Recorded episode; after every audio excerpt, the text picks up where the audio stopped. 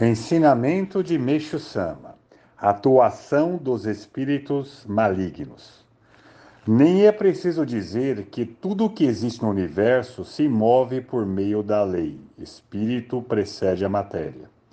Esse movimento ocorre primeiramente no mundo espiritual e, depois, é projetado no mundo material, mais cedo ou mais tarde, dependendo da amplitude dos mesmos.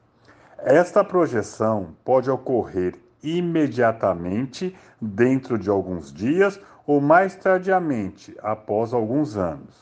Entretanto, este tempo irá se abreviar à medida que o mundo do dia for se aproximando, e, ultimamente, parece que está mais curto. Não bastasse isso, o mundo espiritual, atualmente, acha-se numa situação confusa jamais vista até agora. Da mesma forma, o fato de as transformações serem intensas evidenciam claramente o fim do mundo. Por Meixo Sama, extraído do livro Alicerce do Paraíso, volume 2.